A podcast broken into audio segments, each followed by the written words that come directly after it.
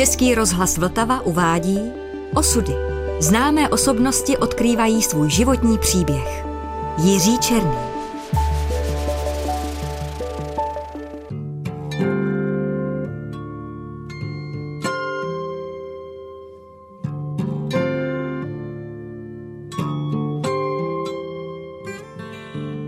Jsem se narodil do živnostenské rodiny nebo řemeslnické, skrz na skrz. Maminka byla Krejčová, můj tatínek, po kterém má jméno a který byl prvním mužem mý maminky, Pavel Černý, to byl umělecký zámečník. Potom oni se rozvedli a já jsem dodatečně zjistil, to je takové zvláštní místo, v mé historii, že druhý manžel maminky, Antonín Krejčí, což byl taky Krejčí, dokonce předseda společenstva Krejčích v Čechách a na Moravě, tak to byl ve skutečnosti teda můj fyzický otec. A jinak dědeček byl Švéc a takhle to šlo v naší rodině dozadu. Pokud vím, tak já jsem byl první člověk, který tam měl maturitu. Já jsem od malička hrozně rád čet. Babička, která mě v tomhle tam vychovávala, protože maminka měla na starosti tu krejčovskou dílnu Salon Černa a to jí, myslím, bavilo ještě víc než děti.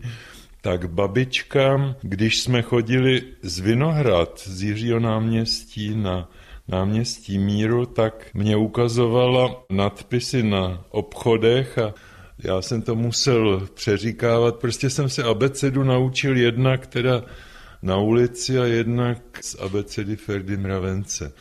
Když třeba byl štědrý večer a já jsem měl dovoleno nespat, tak většinou ty knížky, co jsem dostal pod stromeček, tak jsem do rána přečet. No a jinak jsem byl, myslím, kluk jako všichni ostatní. Hodně jsem sportoval, já jsem jeden čas dělal dokonce sedm sportů závodně, žádný bůh ví jak dobře s výjimkou lukostřelby, ale všechno mě to bavilo. A zajímala mě historie. Nevím proč, asi ty příběhy nejdřív, třeba mě bylo 9-10 let a já jsem po válce přečet osm dílů od Emila Vachka Německá válka. Tak čemu jsem z toho rozuměl, to už dneska nevím, ale prostě jsem to kupoval a přečet jsem si to. A kdyby byly normální poměry, tak bych asi studoval historii zřejmě. Byl jsem z toho, čemu se po únorovém puči v roce 1948 říkalo reakčnická rodina, protože byli to sami živnostníci, takže o všechny ty živnosti přišli přirozeně, dělali pak v družstvech nějakých a já jsem to těžce nes celý ten vývoj, protože pro mě byly ideály Masaryk, Beneš, hrdinové odboje, jak toho východního, kapitán Jaroš, tak toho západního, všichni ti letci. A najednou to všechno bylo jinak, jsme se dozvídali, když nám bylo 12 let. Takže já jsem ved ve škole spupné řeči, hádal jsem se se soudružkou ředitelkou, nevstoupil jsem do pioníra jako jediný ze všech těch dětí, co měli výborné vysvědčení a tudíž mě taky nepustili na gymnázium. A tady začíná takový velký přelom v mém životě, protože já místo, abych přirozeně studoval něco humanitního, tak jsem šel na stavební průmyslovku. To tenkrát byl takový obor, kam bylo možné se dostat a naši si říkali, radši než jít do hutí nakladno, což byla další možnost, tam by se ještě pozabíjel, a to při mé nešikovnosti asi měli pravdu, tak ať jde na tu průmyslovku. No já jsem tam trpěl jak Job tedy. Rekord jsem dosáhl jednou při trojhodině pozemního stavitelství, kdy jsem dostal 13 sardelí za špatný rysy, za všechno možný. Ale zároveň jsem věděl teda, že pokud chci pak na vysokou školu, a to jsem chtěl, takže musím mít tu maturitu tak jsem nějak se probrodil s pomocí žáků a taky profesorů, kteří si na mě zvykli, pak věděli, že nejsem lajdák, že jsem opravdu takový nemotora na tu techniku. Tak jsem odmaturoval, udělal jsem zkoušky na katedru novinářství na Filozofickou fakultu a oni mě napsali, no prostě nevzali mě tam, tak jsem se odvolával, odvolával jsem se dokonce dopisem k prezidentu republiky, tenkrát Antonínovi Zápotockému, a dodatečně asi za měsíc mě tam teprve vzali. Ale v té době já už jsem psal do novin. To vzniklo tak, že když mě bylo asi deset let, tak jsem začal vydávat vlastní časopis, třídní časopis, ten se jmenoval Lev a opravdu měl na titulu razítko lva z takové té dětské tiskárničky zvířátkovské a rozmnožoval jsem to na cyklostylu toho svého tatínka Antonína Krejčího v tom společenstvu Krejčích ve Vladislavově ulici, tam, kde pak byla televize Nova. A když mě bylo 16, tak jsem poprvé napsal něco do novin, do Lidové demokracie tenkrát. Byla to krátká zprávička, možná čtyř, pětiřádková, nějaký výsledek z lukostřeleckých závodů. Vzniklo to tak, že já jsem se kamarádil s Františkem Hadašem, to byl mistr světa v lukostřelbě, Trénovali jsme spolu a on říkal, no hele, jestli chceš, aby jsme měli víc času na trénink, tak ty za mě teď odtelefonuj do demokracie ty výsledky. A tak jsem začal telefonovat zprávy, pak některé psát, pak už některé byly delší, zkrátka lidová demokracie. To byly mé novinářské začátky. A pak jsem psal taky do Mladé fronty, a když jsem čekal v roce 55 v létě na to, jestli mě vezmou na tu fakultu, tak jsem jaksi praktikoval v československém sportu. A Oni by mě tam bývali zaměstnali, takže já jsem věděl, buď budu studovat, nebo půjdu v těch 19 letech do redakce. Tam jsem stejně nakonec šel v roce 57, protože jsem se nepohodl doma s tatínkem. Ono to bylo jednak tím, že přece jenom to byl jako nevlastní otec, i když vlastní, že jo, jméno jsem po něm neměl, jednak tím, že on měl úplně jiné zájmy. To byl člověk jako řemeslník nesmírně šikovný. On dokonce byl politikem, po válce byl v předsednictvu Národně socialistické strany na Královských Vinohradech. A pro něj všechno kolem umění bylo takové jako trošku komedianství, něco nekorektního. Takže on měl pocit, že já nestuduju, že se flákám po nocích a že do mě vráží peníze. Nebylo to tak úplně pravda. Jistě, že jsem chodil pozdě spát. No když chodíte do divadel, a to já jsem chodil, tak jak od toho sportu jsem se dostával k muzice, tak eh, se vracíte pozdě. Byly to někdy smutné okamžiky, protože třeba já jsem v tom týdnu jakž takž byl doma, ale o víkendu, to jsem opravdu si to užíval, zatímco táta přes týden pracoval jako pomocný dělník na stavbě někde v Chomutově, Oni ho ti komunisté opravdu teda zničili se vším všudy, nejen, že mu vzali tu živnost, ale prostě z toho prvního krejčího v republice z něj udělali posledního nádeníka. On se pak vracel v pátek večer nebo v sobotu domů a kde je Jirka? No Jirka nebyl ještě ve tři ráno doma, protože tak jednou pak byl takový zlý výstup a já jsem se urazil v těch, nevím kolika, 22 letech a řekl jsem teda dobře, ať na mě žádný peníze nedává, nenadává mě a nechal jsem se zaměstnat v tom sportu. To bylo tenkrát možné. Aniž by mě ve škole převáděli na dálkové studium, tak já jsem studoval dál filozofickou fakultu, ale moc jsem tam nedocházel, spíš na zkoušky jenom. A byl jsem řádným redaktorem, to znamená, že jsem měl noční služby a tak. Bylo to hodně teda drsné, ale mě to všechno bavilo. Já jsem se tam taky tenkrát velice brzo oženil.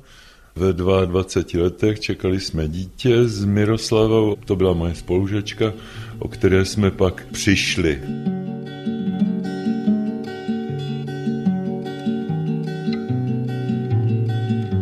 Tom sportu jsem byl dva roky. Měl jsem tam na starosti hlavně cyklistiku, tenis, stolní tenis, lukostřelbu, občas i třeba fotbal a hokej, ale to tak bokem.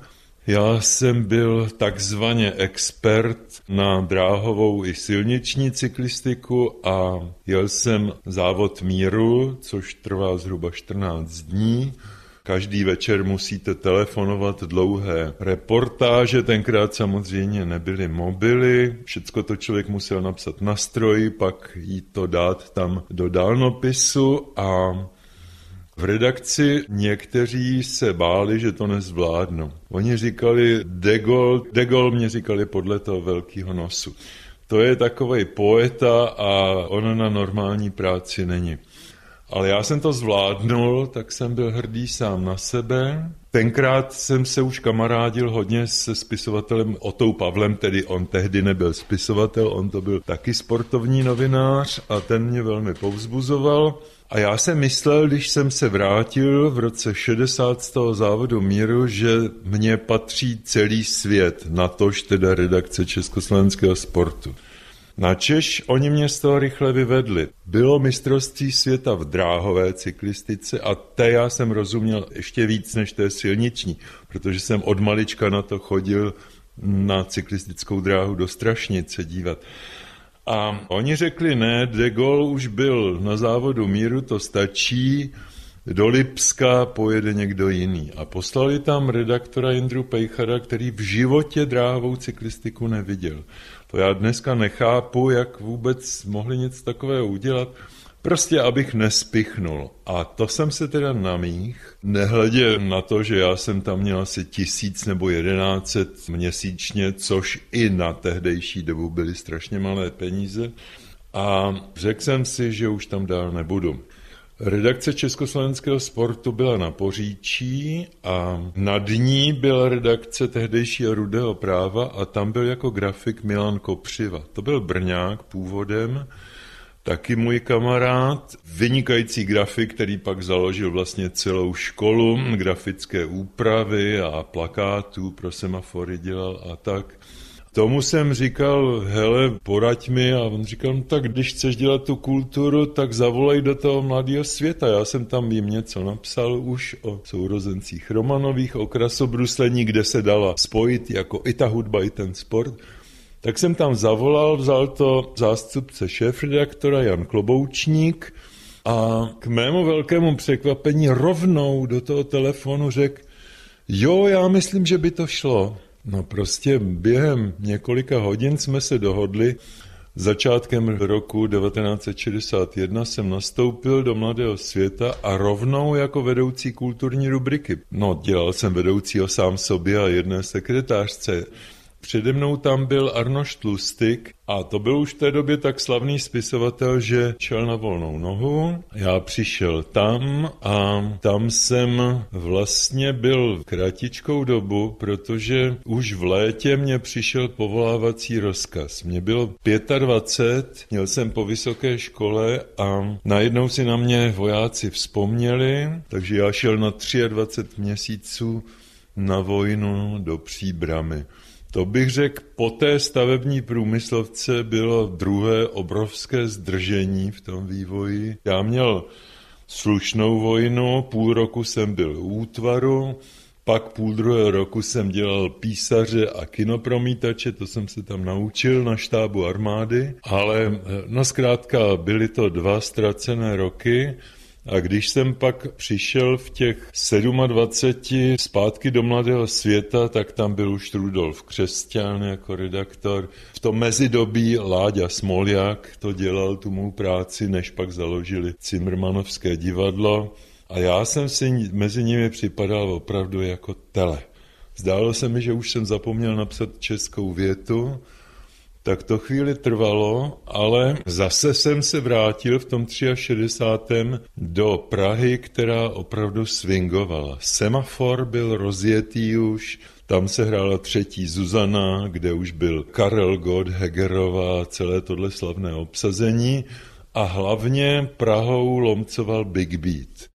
A já jsem sice měl úplně jiné hudební lásky, vyrostl jsem z vážné muziky, z opery, z národních písniček a pokud šlo o taneční hudbu, tak ze swingu a z jazzu, ale ti kluci získali mé sympatie tím, jak je to bavilo, ty kytaristy, a také jak vzdorovali tomu režimu, protože komunisté opravdu je nenechali žít. Když se řeklo rock'n'roll, tak to byl symbol pokřiveného západního umění nebo zábavy a proto taky kluci vynalezli takový ten krycí název Big Beat, nebo se dokonce říkalo kytarové skupiny, jenom aby tam zkrátka ta dvě anglická slovesa rock roll nebyla. A tam někde vlastně začíná v tom 63 ten život, jaký vedu dodnes, to znamená, že se zabývám především moderní taneční hudbou, která z toho rock'n'rollu vyšla a je na něm do značné míry závislá. A vlastně už za dva roky na to jsem dostal nabídku z Mladé fronty napsat knížku o českých zpěvácích. To byli zpěváci bez konzervatoře, než jsem ji napsal a odevzdal, tak už mě z mladého světa vyhodili.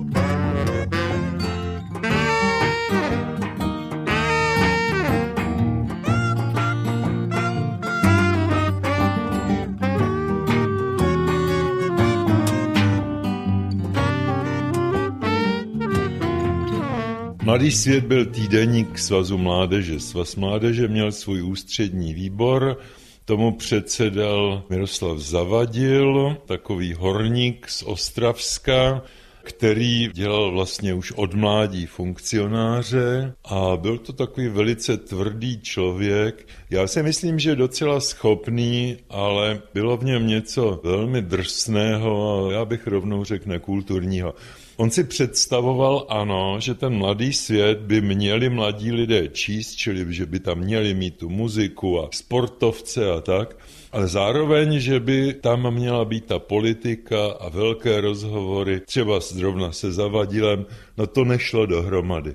Respektive šlo tak, že ty rozhovory nikdo nečet, mě začali brzy kritizovat kvůli tomu, že tam je toho Big Beatu moc a že tomu nezdravě straním. A potom jsem byl na takové besedě, to už byla ta 60. léta, kdy tak trošku se ten totalitní systém rozvolňoval a na besedě v Pražské městské knihovně kde byl taky akademik Kožušník, fotbalový reprezentant Čadek, byla tam taky budoucí spisovatelka Eda Kriziova, tak tam já jsem dostal dotaz, který se týkal tehdejšího soudu s výtvarníkem Haďákem, s Mirkem Lidiákem.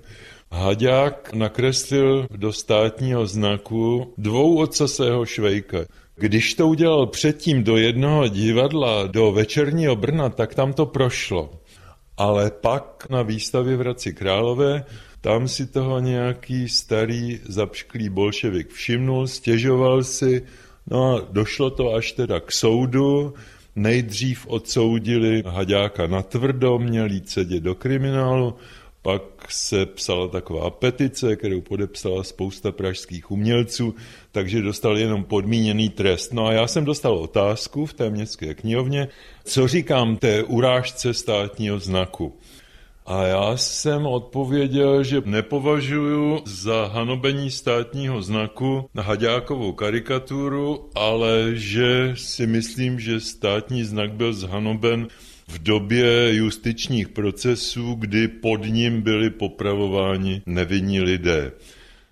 Z toho byl velký maler, protože tam seděli v publiku nějací členové předsednictva UV Svazu mládeže. Mě si pak pozvali na kobereček, jak se říká, ale to byla scéna jak z filmu. Protože skutečně za takovým dlouhatánským stolem seděl v čele takhle Miroslav Zavadil jako ten předseda, pak tam seděli ti tajemníci Varholík, Brůha, Škvařilova a tak dále, Batrla, a Zavadil promluvil, řekl, jak je to hrozné, když redaktor neví, co se má říkat na veřejnosti. A teď to po něm všichni opakovali a to byli dospělí lidé, že jo. Někteří dokonce se jistě považovali za jakési reformní komunisty. Prostě mě tam sepsuli, ale zakončil to Zavadil tím, že tedy z toho nebudou dělat žádné závěry. Já jsem v podstatě neuznal ty jejich námitky. Pochopitelně závěry udělali z toho a já jsem koncem roku 64 už věděl, že mě z toho mladého světa chtějí vyhodit. To se pak trošku vleklo, protože já jsem řekl, že neodejdu že chci výpověď, oni mě ji poslali, ale protože na to vůbec nebyli zvyklí tenkrát, nevěděli, jak se dává výpověď. Tajemník Libor Batrla mě poslal takový papír, s kterým já jsem vyběh z té Panské ulice, z té redakce, kde se dával taky Egon Erwin Kiš kdysi. Běžel jsem za rok na Václavské náměstí do první právní poradny, tam jsem to zadarmo dal nějakému právníkovi, on se na to podíval a říkal, ne, to vůbec nemá právní platnost. Trvejte na tom, že jste zaměstnaný, choďte dál do práce. Abych to zkrátil, to se tahlo asi půl nebo tři čtvrtě roku, až nakonec se jim podařilo to teda udělat tak, že mě mohli vyhodit. Tam jsem viděl, co to bylo za podvod celé to socialistické pracovní právo. Ano, oni potřebovali vyjádření ROH odborů.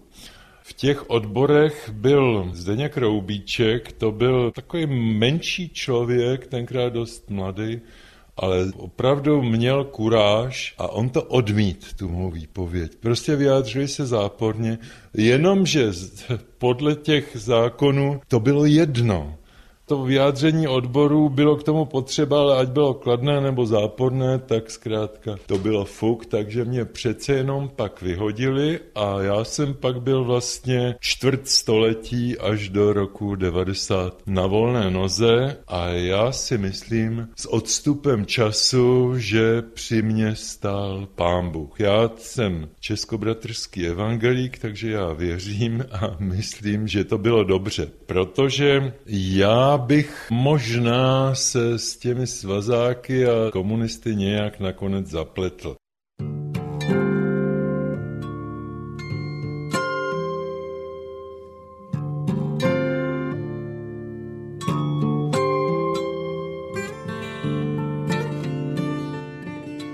Jsem nesnášel takovéto vysedávání po hospodách a nadávání na režim, které k ničemu nevedlo. Já jsem opravdu chtěl něco změnit. Proto jsem taky psal ty články ve prospěch Big Beatu a tak. A oni mě tenkrát v tom mladém světě nabídli členství v KSČ tak si mě pozvali na schůzi a já jsem věděl, že v KSČ byla třeba Ljuba Horáková, vedoucí zahraniční rubriky. To podle mého soudu byl vůbec nejkvalitnější člověk z celé redakce Mladého světa. Věděl jsem, že tam byli moji kamarádi Ota Pavel, Arno Štlustik, byl tam Jirka Dinsbír, se kterým jsem studoval v ročníku a byli jsme nejlepší kamarádi, sedávali jsme spolu v lavici na fakultě, hráli jsme spolu fotbal, chodili jsme spolu do divadla a tak. A já jsem si říkal, že jestli chci něco změnit, tak že bych asi v té partaji měl být. Vy už si těžko dovedete představit to, co tenkrát bylo. Byla redakční porada normálně, až do určité chvíle a pak, když se mělo začít mluvit o těch nejdůležitějších věcech, tak nestraníci všichni se museli sebrat a odejít a zůstala tam jenom ta lepší kasta, že jo, ti straníci, což mě ponižovalo tedy. Čili jsem šel na tu schůzi a oni říkali, jak by to pro tu stranu bylo dobře, kdybych tam byl.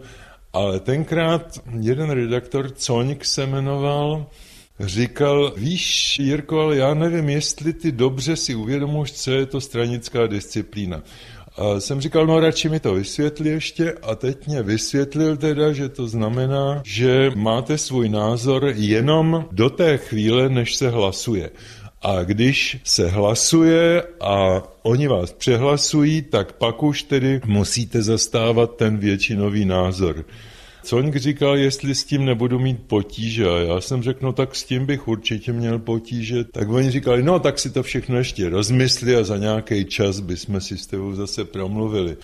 Já teda doufám, že bych tam nikdy nevstoupil, ale nemůžu obelhávat sám sebe, Takhle jsem tenkrát v té době přemýšlel a oni to vymysleli za mě. Tím, že mě vyhodili, tak už mě nikdy nikdo do žádný partaje naštěstí nezval, teda aspoň do roku 90.